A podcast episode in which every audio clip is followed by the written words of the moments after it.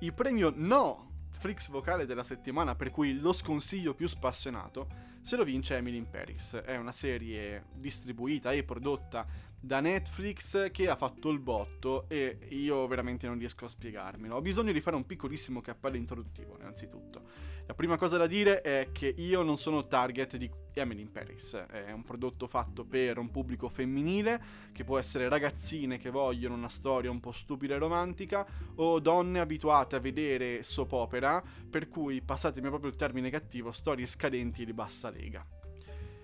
Detto questo, Emily in Paris è una storia che prevede che questa ragazzina, ragazza ormai abbastanza giovane, sulla ventina, che è una specie di stagista, deve prendere il posto della sua superiore per un trasferimento a Parigi.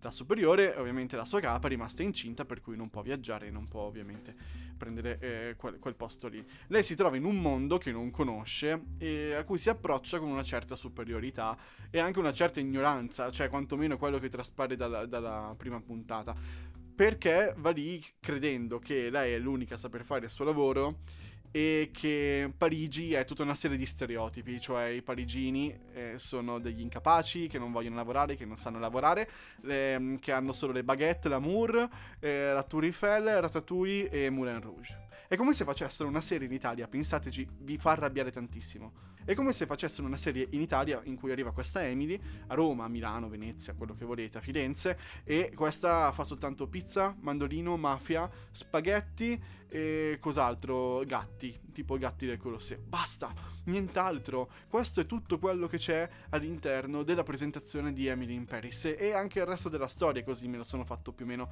raccontare, ho visto delle cose. È una serie che è prodotta tra l'altro dallo stesso produttore di Sex and the City, che nonostante sia un prodotto frivolo nel complesso è anche abbastanza di qualità. Questo invece è proprio schifo. I critici francesi ovviamente si sono incazzati e hanno anche ragione, ne- mentre tecnicamente il pubblico ha gradito tanto questo prodotto, la critica l'ha stroncato e il pubblico l'ha gradito, e soprattutto perché è un pubblico ovviamente che non dà tanto conto alla qualità ma penso alla quantità e alla velocità della storia.